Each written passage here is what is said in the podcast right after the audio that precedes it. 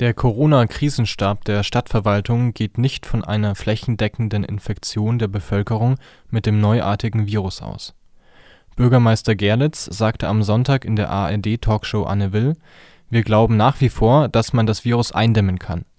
“Damit vertritt die Stadtverwaltung eine andere Ansicht als viele VirologInnen und die Weltgesundheitsorganisation (WHO). Die WHO erklärte die Ausbreitung des Coronavirus zur Pandemie. Gemeinhin wird eine Infektionsrate von 60 bis 70 Prozent in der Bevölkerung erwartet. Diese 60 bis 70 Prozent ist eigentlich nur eine Zahl, die sagt, wann die Pandemie vorbei ist, sagte der Virologe Prof. Dr. Christian Drosten Anfang März im NDR-Podcast